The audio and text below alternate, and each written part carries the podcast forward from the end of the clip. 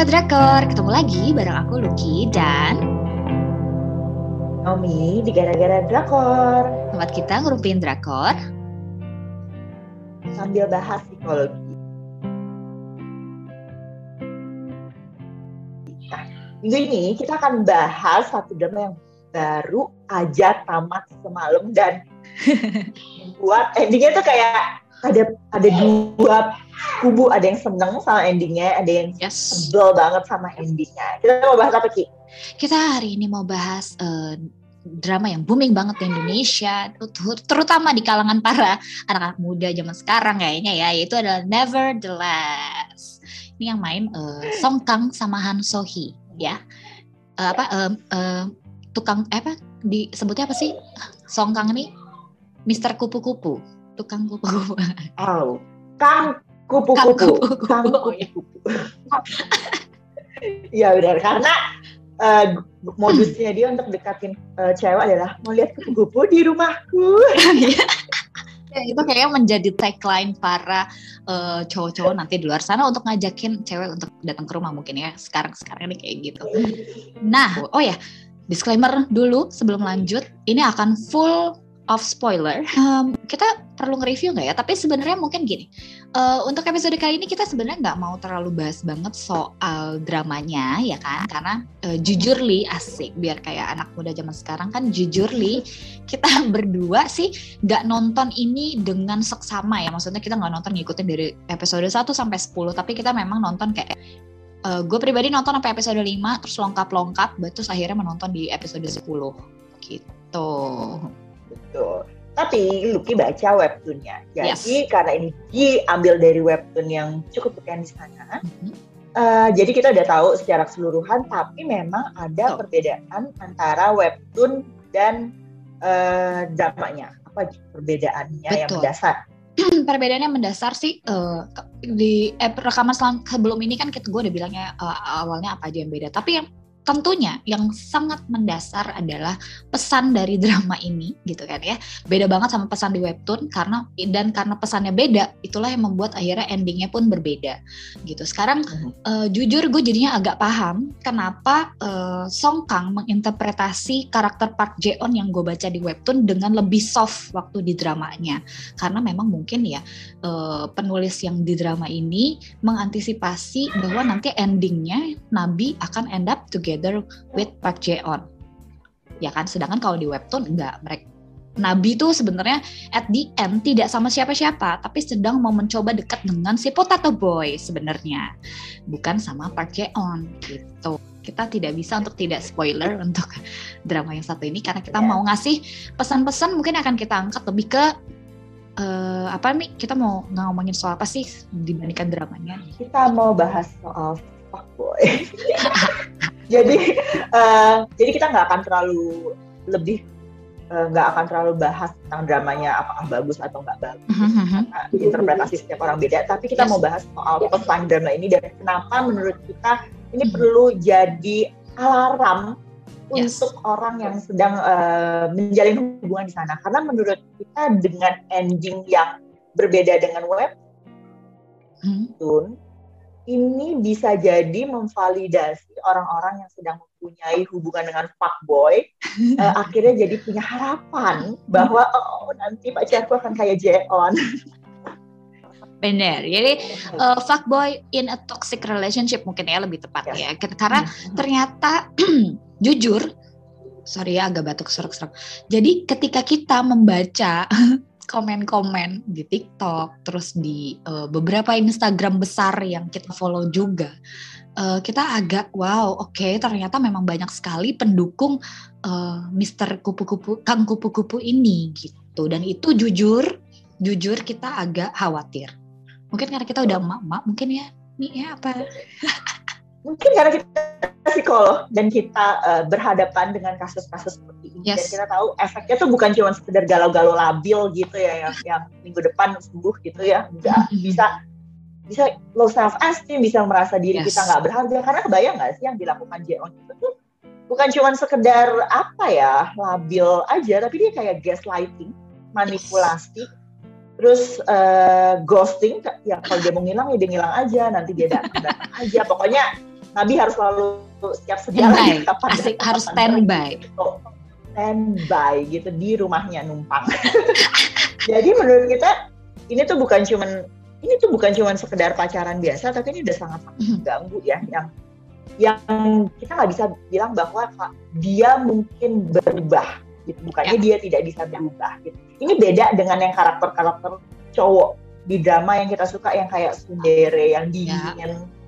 terus akhirnya dia berubah itu ini kita harus bedain karakter si fuckboy dengan karakter sundere iya nggak gimana menurut lo perbedaannya Benar. Jadi mungkin kita, uh, gue jadi inget karena tadi gue ngomongin ini sama laki gue ya kan, dia juga bertanya-tanya sebenarnya fuckboy itu apa sih gitu kan ya.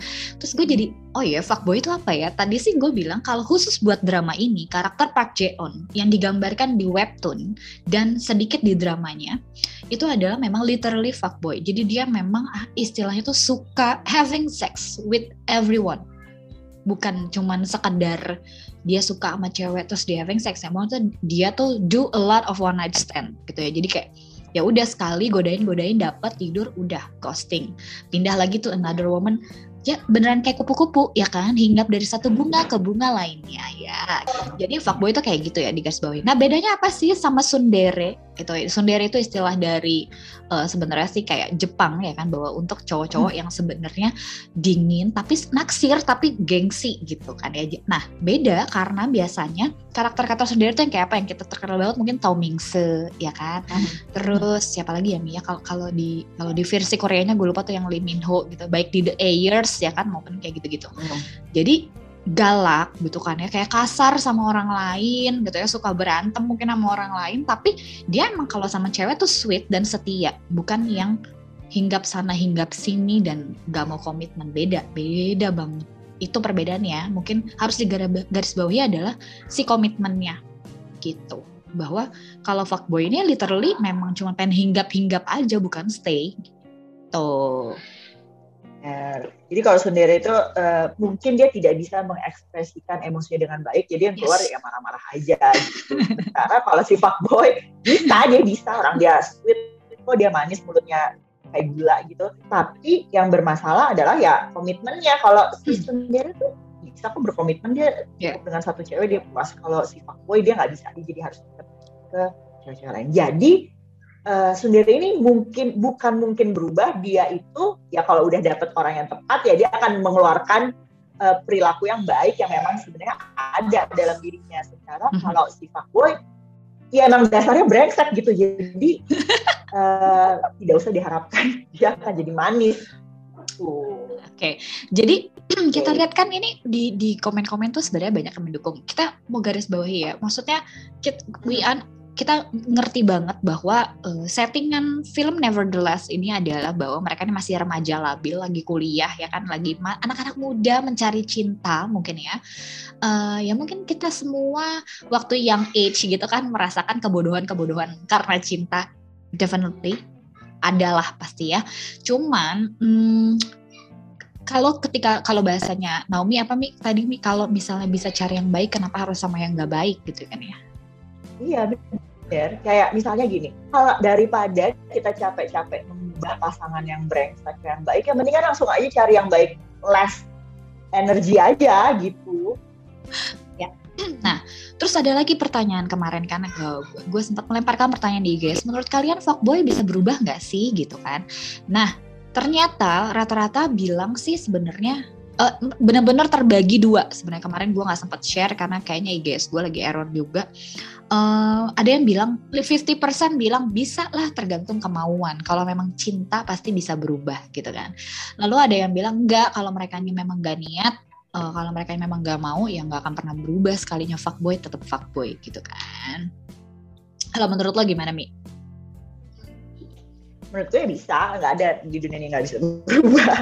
Tapi perubahan itu kan selalu harus dari dalam kita sendiri gitu kita pernah bilang kita selalu bilang deh di uh, episode-episode yang lain bahwa cinta saja tidak cukup mengubah uh, orang gitu jadi hmm. orangnya juga harus berusaha untuk mengubah dirinya jadi bahwa kita bisa mengubah pasangan itu tuh jadi semacam harapan yang semu gitu. Mm-hmm. Karena kita berpikir bahwa kitalah yang mengubah pasangan. Padahal sebenarnya pasangan itu kan orang di luar kontrol kita. Yang bisa mengubah dirinya yang adalah dia kalau dia sadar bahwa perilakunya salah gitu. Betul. Masalahnya perempuan ini kan kita pada dasarnya perempuan itu adalah orang yang nurturing kan. Jadi kita berharap bahwa huh? ketika bertemu dengan kita, kita memberikan cinta, kita uh, sebaik-baiknya sama dia, dia akan berubah gitu. Padahal uh-huh. enggak ini superhero syndrome yang sering yes. kita bilang ya Ki ya. Uh-huh. Bahwa kemungkinan ketika misalnya kita udah melihat red flag pas pacaran atau uh, tanda-tanda signs bahwa dia tuh nggak baik pas menikah kemungkinan itu bukannya berkurang tapi makin besar gitu oh. makin parah ya nggak sih kenapa Betul. seperti itu jadi gini uh, dalam ilmu dating, coy, ilmu dating. Jadi dalam ilmu relationship yang udah kita pelajari gitu ya. Uh, ketika orang dalam masih dalam fase momen dating, pacaran, uh, komitmennya belum sampai menikah, mereka tuh kan masih dalam fase mengejar, ya kan, masih berusaha menunjukkan yang terbaik yang mereka punya, menunjukkan hal-hal yang oke okay, kalau lo nggak dapetin gue kalau lo nggak sama gue lo akan menyesal. Gitu kan? Tendensi kita ketika kita pacaran pasti akan selalu begitu. Hanya ingin nunjukin yang baik-baik. Kebayang gak sih ketika tujuan apa dating yang tadinya cuma nunjukin hal-hal baik aja, orang ini sudah berhas apa tidak segan untuk menunjukkan hal-hal yang nggak baik. Gitu. Ya ketika udah dapet, udah dapet nih di tangan, udah nikah atau mungkin akhirnya pacaran, berkomitmen, ya lu aja nerima waktu gue lagi nggak baik ya inilah diri gue sebenarnya nih gue I give it my all to you dan ternyata tidak sebaik yang manis-manis waktu lagi PDKT karena itu natural ya kan ketika kita sudah merasa aman ketika kita merasa sudah mendapatkan yang kita mau udah lama bersama akhirnya sisi-sisi natural kita gitu yang kita sembunyikan selama ini lama-lama juga akan kebuka dan kemungkinannya kalau waktu PDKT aja jelek ya nah, jadi jadi gini loh komitmen atau pernikahan itu tidak mengubah seseorang itu cuma ya. hanya mengeluarkan diri kita yang sebenarnya gitu. Oh. Jadi kalau misalnya di pacaran dia udah kelihatan buruk, tapi memang kalau kita pacaran kita memang namanya lagi jatuh cinta ya lagi hangat-hangatnya gitu kita jadi cenderung mengabaikan kayak oh iya mungkin dia lagi kesal aja oh iya mungkin aku yang salah gitu jadi biasanya adalah banyak kayak pasien atau klien-klien yang datang kita pas udah menikah hmm Oh iya ya dia baru nyadar iya dulu tapi nggak kayak gini. Dulu tuh cuman kayak marahnya sedikit. Sekarang tuh kayak marahnya kok kasar ya kayak gitu. Ya tapi kan dulu sebenarnya ada, cuman kita abaikan gitu. Makanya uh, yang mengharapkan bahwa pasangannya akan berubah jadi lebih baik setelah menikah, kemungkinan besar pasti akan kecewa sih dari pengalaman kita ya Ki ya, dari ya. pengalaman kita menghadapi kasus-kasus ini. Betul. Nah, tapi balik lagi kayak yang tadi Naomi bilang, bukannya nggak mungkin seorang fuckboy atau hmm. playboy atau oh ya orang-orang dengan sifat yang tidak baik lah ya akan berubah seiring dengan waktu. Tapi ya itu dia uh, perubahan itu perlu waktu, perubahan itu juga perlu komitmen, ya kan? Komitmen dari orang yang mau berubah. Uh, kita selalu, selalu bilang ya perubahan itu setidaknya bisa dilihat dalam 21 hari melakukan hal yang sama gitu kan oh. baru dia akan menjadi habit. Tiga bulan bertahan di dalam perilaku yang baik itu baru ada menjadi istilahnya kalau kita bilangnya prognosis. Jadi kemungkinan membaiknya menjadi lebih tinggi gitu kan. Setelah tiga bulan dia bisa bertahan dengan habit yang sama. Nah, kenapa kita kecewa gitu kan dengan nevertheless terakhir endingnya ketika akhirnya Park Jeon merasa oke okay, gue ternyata cinta sama lu jadi gue akan menjadi yang lebih baik gitu kan ya dan si Nabi bilang bahwa ya gue tahu sih uh, nanti gue mungkin akan sakit juga tapi ya nggak apa-apa lah. I know but gitu kan ya seperti judulnya nevertheless tapi nggak apa-apa gitu kan.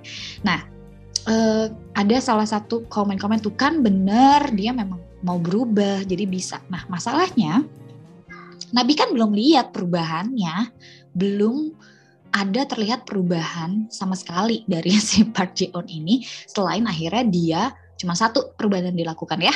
Mau berkomitmen yuk Nabi kita pacaran. Cuman itu doang perubahannya. Tapi apakah benar dia nggak nanti telepon-teleponin cewek lain gitu kan? ya kan Mi, gimana tuh Mi? Bener, bener gitu. Jadi kan dia cuma hmm. janji bahwa oh ya gue mau berubah gitu yes. kan.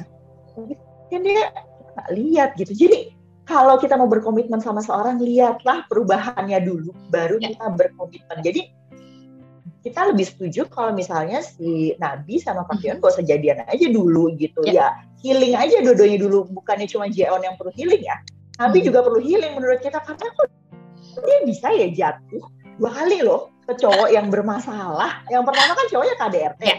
lalu habis itu Jeon. Itu kan berarti kan sebenarnya dalam dirinya pengambilan keputusannya sangat tidak tepat kan gitu. Dan dia hmm. memang juga uh, tumbuh dalam keluarga yang uh, mungkin tidak diperhatikan gitu. Jadi ini juga perlu konseling gitu. Terus si Jeonnya juga bermasalah banget saya jelas gitu. Jadi kan dan harus diingat kita tuh tidak bisa menjadi terapis untuk pasangan kita, bukan tugas kita oh. mengubah pasangan kita gitu. Jadi yes. jangan berharap bahwa kita bisa mengubah seseorang gitu. Karena tugas mengubah seseorang ya dirinya sendiri gitu. Jadi akan lebih baik kalau ya mereka separate ways aja dulu kata lu misalnya setahun gitu setahun ternyata si Jeon uh, jomblo nggak godain siapa pun ya udah boleh lah gitu diajak balikan gitu. Tapi kalau tahun ternyata dia masih celup sana celup sini ya kan dia, si Jeon itu dari awal mulutnya manis gitu. Di ending percaya juga dia ngomong kayak gitu. Apa buktinya? Betul, apalagi kan tadi yang lo bilang ya Mia, uh, bahkan sebenarnya di ending Nevertheless ini tadinya si Park Jeo udah mau nanya nomor telepon cewek lain, cuman karena ada iya. Nabi jadi nggak jadi. Itu kan kayak si dia tuh belum berubah-berubah amat, cuman dia juga nggak rela kalau Nabi nggak sama dia gitu loh. Kita ngeliatnya Bener. seperti itu ya kan. Bener. Kita berdua jadi maksudnya gini, jangan bangga ketika pasangan lo nggak jadi minta, nggak jadi flirting sama cewek lain karena ada lu. Ya. Banggalah ketika dia tidak flirting pas tidak ada lu berarti kan sebenarnya kayak ya kalau nggak ada nabi ya gue pasti dapet nih nomor cewek ini gitu bener bener kayak gitu nah uh, kenapa gue pribadi sangat menyayangkan ending Nevertheless ini uh, gue kan pemba gue adalah pembaca webtoon ya gue suka banget sama baca komik webtoon dan segala macam. Dan tahun ini kayaknya ini adalah tahun kejayaan webtoon karena hampir semua drama Korea itu diangkat dari webtoon. Nih 2021 ini hebatnya. Termasuk Nevertheless ini. Dan gue suka banget sama endingnya Nevertheless di webtoon karena yang tadi Naomi bilang, e, Nabi akhirnya memberikan waktu pada dirinya uh, uh, kurang lebih hampir satu tahun untuk nggak pacaran sama siapa pun. Dan akhirnya baru dia memutuskan untuk oh ya ini kayaknya Park Jae-on tidak bisa berubah. Dan gue kayaknya um, ini deh memang kayaknya memerlukan orang yang cinta sama gue sehingga akhirnya dia memutuskan untuk oke okay, kayaknya gue bisa nih menerima cintanya dari si potato boy si Dohyuk ya kan pacaran sih. Maksudnya nggak firmly dikatakan di webtoon itu bahwa mereka pacaran tapi mereka berhubungan kayak orang pacaran. Jadi kan LDR karena kan ya e, beda kota kan mereka kan e, si Dohyok sama si Nabi ini. Jadi Nabi tetap dengan kuliahnya menyelesaikan tugas-tugasnya sampai akhir. Dohyok tetap jualan mie ya kan bersama bapaknya gitu kan ya. Tapi mereka tetap berhubungan baik dan akhirnya e, mereka bareng tapi tidak dinyatakan pacaran kayak gitu. Karena mereka nggak ada pajak nggak nggak pegang tangan nggak ciuman juga. Jadi gue juga kurang firm kalau mereka pacaran. Tapi tadi yang Naomi bilang bahwa Nabi pun akhirnya ngasih waktu dulu buat dirinya dia sendiri untuk mikir kenapa kenapa ya gue kok uh, bisa lepas sama Jeon tapi uh, karena hubungan hubungan hubungan gue ini membuat dia itu menjadi hilang trust gitu. Dia tuh takut jadinya. Bahkan Dohyok yang cinta banget sama dia aja, dia takut someday dia akan ninggalin uh, Nabi gitu. Bahwa dia akan berselingkuh dan kayak gitu-gitu. Itu kan itu yang tadi Naomi bilang efek ya kan bahwa punya pacar fuckboy ini bukan cuma sekedar eksplorasi cinta tapi efek psikologisnya menjadi lebih berat.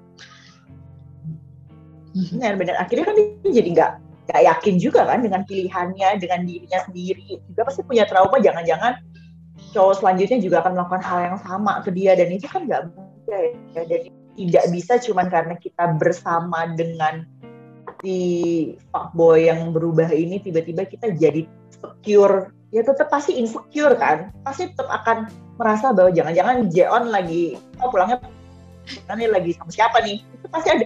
Dan emang enak ya berhubungan. Tapi kita jadi takut mulu gitu. Kan nggak enak ya. Gitu. Ya. jadi sebenarnya yang sangat-sangat kita takutin dari endingnya Nevertheless akhirnya jadi orang yang lagi galau, yang lagi punya pacar mm -hmm. fuckboy, yang lagi ada di toxic relationship, terus melihat ini jadi kayak punya secerca harapan bahwa oke okay, gue cuma perlu bertahan kayak Nabi, one day dia akan jadi berubah dan benar-benar cinta sama gue. Yang mm. menurut kita tuh harapan semu sih.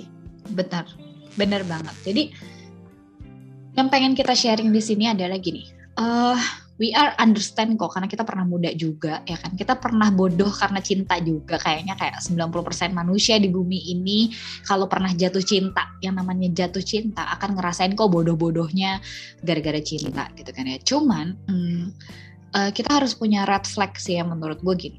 Kayak Nabi nih Nabi ini sebenarnya kalau digambarin di TV dan di webtoonnya kan dia orangnya suka mikir ya kan makanya sering banget banyak monolognya Nabi ah kenapa ya dia begini? Tapi kan aku begitu nanti kalau dia begini lagi aku itunya udah bener cuman masalahnya tidak dieksekusi dengan baik ya kan? Jadi cuma di otak doang gitu kan? Jadi kayak tapi nggak apa-apa deh tapi nggak apa-apa deh gitu kan? Ya gue tahu sih tapi nggak apa-apa deh gitu kan? Akhirnya selalu begitu. Nah kalau in real life nih buat kamu-kamu yang sedang mungkin uh, oh apakah pacarku bisa seperti Park Jeon gitu kan ya.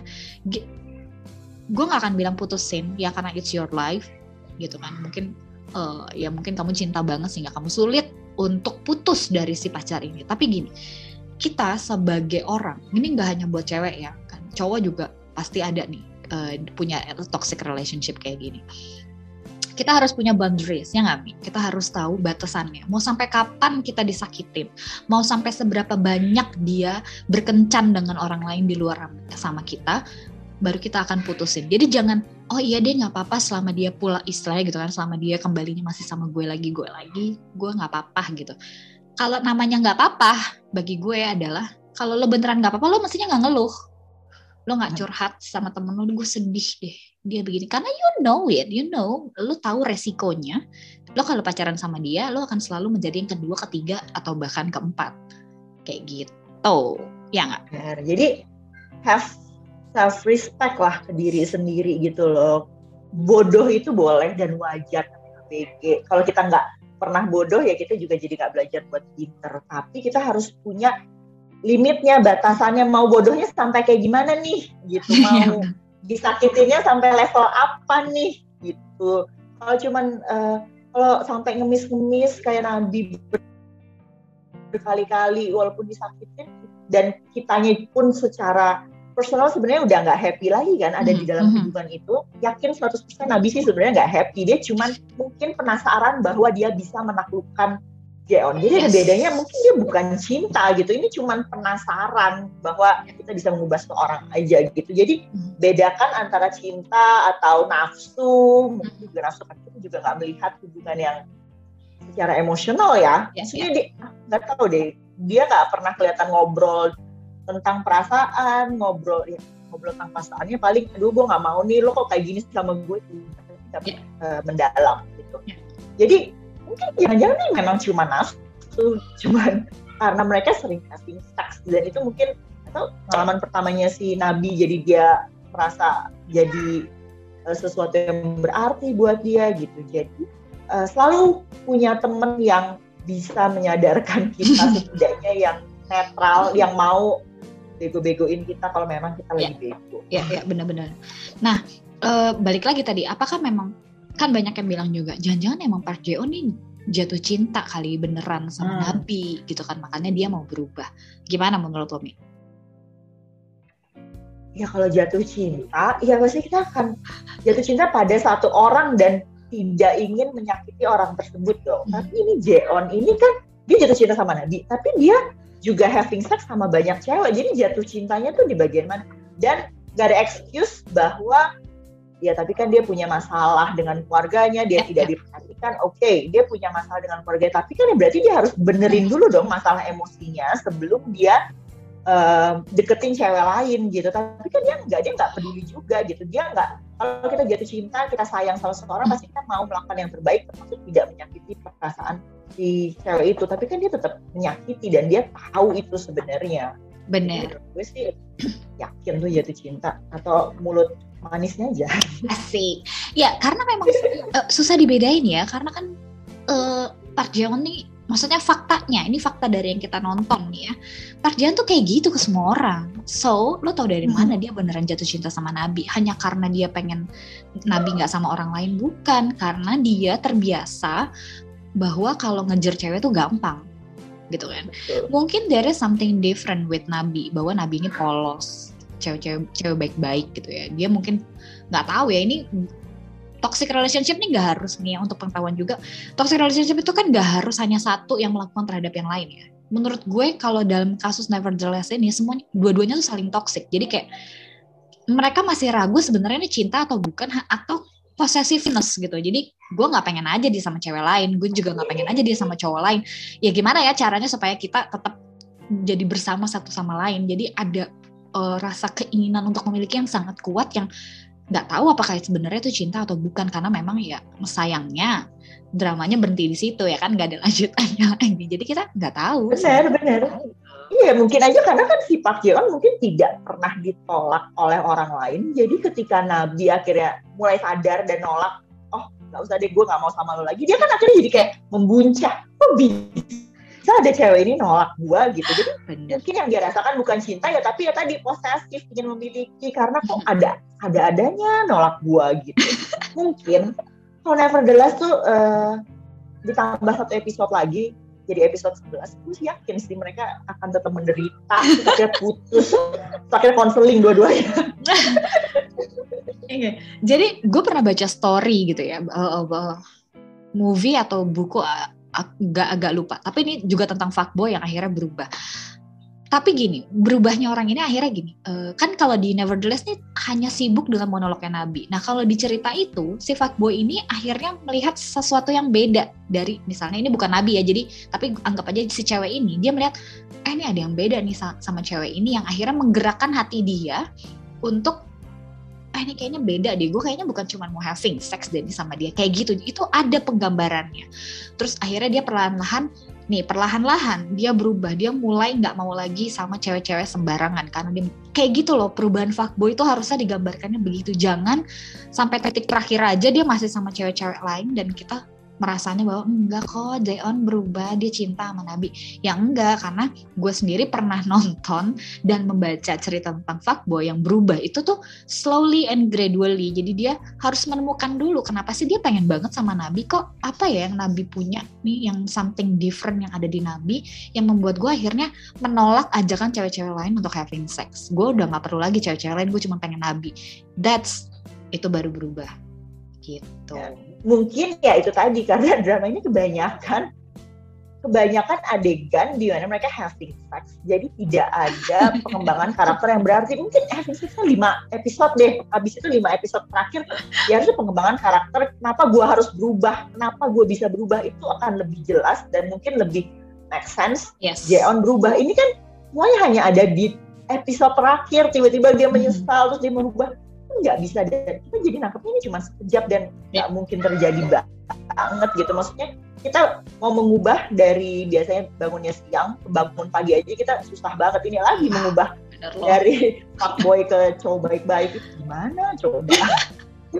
Ya the urge ya kan itu kan ada lust ya. Having sex itu something to do with lust ya kan dorongan yes. dari dalam diri yang kayaknya kalau ngeliat cewek uh kayaknya cewek cantik banget gue. I have to mm -hmm having sex with her gitu. Itu kan ada kayak menaklukkan ya kan rasa ingin menaklukkan gitu kan di situ. Nah ya kita lihat seberapa kita juga harus lihat akhirnya dia butuh nggak sih terus ingin menaklukkan orang lain atau hanya satu ini sudah cukup? Itu mungkin akan membuat drama Nevertheless ini seperti kata Nomi tadi make sense. Atau sekalian kayak webtoonnya ya karena dia nggak mau berubah sampai hmm. dia terakhir ya udah akhirnya nggak jadi sama Nabi gitu. Oh, that's it. Itu make sense dan akhirnya kita mendapatkan pelajaran yang sangat bagus dari si webtoonnya nggak tahu kalau Nevertheless mungkin ada pelajarannya tapi gue rasa gue pribadi dan Naomi mungkin ya rasa bahwa pelajarannya ini nggak cukup bagus sih kalau end upnya mereka yeah. being together. Itu aja lah ya kayaknya. Kita kalau soalnya kalau ngelanjutin nih kayaknya uh, banyak sekali yang mau kita ungkapkan tapi kita nggak berani untuk ngomongin soal dramanya sendiri. Tapi kita cuma mau tarik uh, apa istilahnya pelajaran di gara-gara drakor yang satu ini. Apa sih yang bisa kita pelajarin? Uh, apa sih yang bisa kita dapat gitu ya. Mungkin karena dari dramanya nggak ada, jadi kita jelaskan dalam bentuk yang lain ya Mia. Ya. Jadi kesimpulan kesimpulannya apa? Jadi kesimpulannya kalau kalian oh kalau kalian mau lihat versi Nabi yang sudah akhirnya pacaran dengan Jeon dan gimana nantinya mereka, mungkin kalian bisa nonton Map for Each Other gitu. Ah. Di situ tokoh utamanya berhubungan dengan tokoh toxic relationship dan yeah. itu lebih real kawan kalau toxic relationship dan cowok-cowok manis nggak jelas ini efeknya apa secara psikologis gitu. jadi mungkin itu sambungan episode 11 nya adalah map for each other udah dewasa ya nabi nabinya gitu. karena di gara-gara report kali ini hmm? tidak ada moral of the story-nya gitu yes. ya kita uh, tidak menangkap apa pun moral of the story-nya jadi uh, semoga yang nonton sangat-sangat punya kesadaran bahwa ini lebih baik hanya terjadi di drama dan uh-huh. jadi harapan di dunia nyata. Betul. Jadi be careful. Jadi kita uh, gara-gara drakor yang satu ini kita mengambil kesimpulan sendiri, kita agak ubah endingnya atau kita berharap uh, pesan-pesan yang udah kita sampaikan dari menit pertama tadi sampai saat ini nih uh, bisa menjadi ilmu baru ya buat teman-teman di luar sana. Mungkin yang masih usianya 17 tahun, 20 tahunan yang sedang mencari cinta, yang lagi kalau jatuh cinta tuh masih ya sepenuh hati dan kurang mawas diri, it's okay. Karena memang itulah namanya jatuh cinta makanya namanya jatuh ya kan. Karena uh, you apa lo jadi susah gitu ya untuk melogikakan. Pengen pisah sih tapi cinta. Nanti aku gitu. Jadi memutuskan hubungan itu nggak pernah easy, selalu pasti hard. Tapi kadang itu adalah jalan yang terbaik gitu. Kalau kalau katanya orang zaman dulu, uh, kalau jodoh nggak ke mana kok. Kalau dia emang udah jadi lebih baik kan pasti balik juga gitu. Oh, jadi balik lagi. Kalau bisa milih yang udah baik dari awal, yang mendingan pilih yang baik dari awal, nggak usah sampai yang harus kita ubah jangan ngabis-ngabisin waktu dan energi, oke? Okay? Ya, ya. Jangan uh, kalau gue suka bilang gini, Mi, uh, don't make someone your priority when you just an option. Ya kan? Yeah. Jangan jadikan orang itu sebagai prioritas kalau kamu cuma pilihan. Gitu aja, jangan lupa uh, untuk apa ya kasih pendapat kamu dong. Kan kita kan sebenarnya jujur li cek lah jujur li lagi ngomongnya nggak nonton nih uh, secara detail. Jadi kita nontonnya cuma sampai episode 5 terus sekilas sekilas dan akhirnya nonton di episode 10 buat kamu yang nonton boleh banget kasih pendapat. Kalau kamu ternyata menolak acquisition kita asing bahwa ternyata hidup Park Jeon Park Jeon itu memang baik kok kak. Park Jeon itu cinta sama Nabi. Nggak apa-apa kalian boleh tulis pendapat kalian di kolom komen ya di IGTV kita berdua. Uh, di mana Mi IG-nya? Di ya. at Naomi Tobing. Kalau Lucky di? Di Lucky L U C K Y underscore Pramita Sari ya. Jangan lupa komen, share, kalau kalian merasa pesan ini bagus untuk teman-teman kalian yang lainnya yang sedang mengalami toxic relationship, tolong di-share. Jangan lupa juga follow kita di Spotify di podcast kita di mana Mi? Uh, di gara-gara drakor, tinggal search aja gara-gara drakor dan bagikan ke teman-teman Karena kita berharapnya dengan kita nonton drakor dan uh, gara-gara drakor ini kita berharap uh, teman-teman jadi lebih aware dengan uh, mental health kalian dan juga jadi lebih pintar. Oke deh, gitu aja dari kita berdua untuk episode kali ini. Oke. Sampai ketemu di episode selanjutnya. Dah. Da.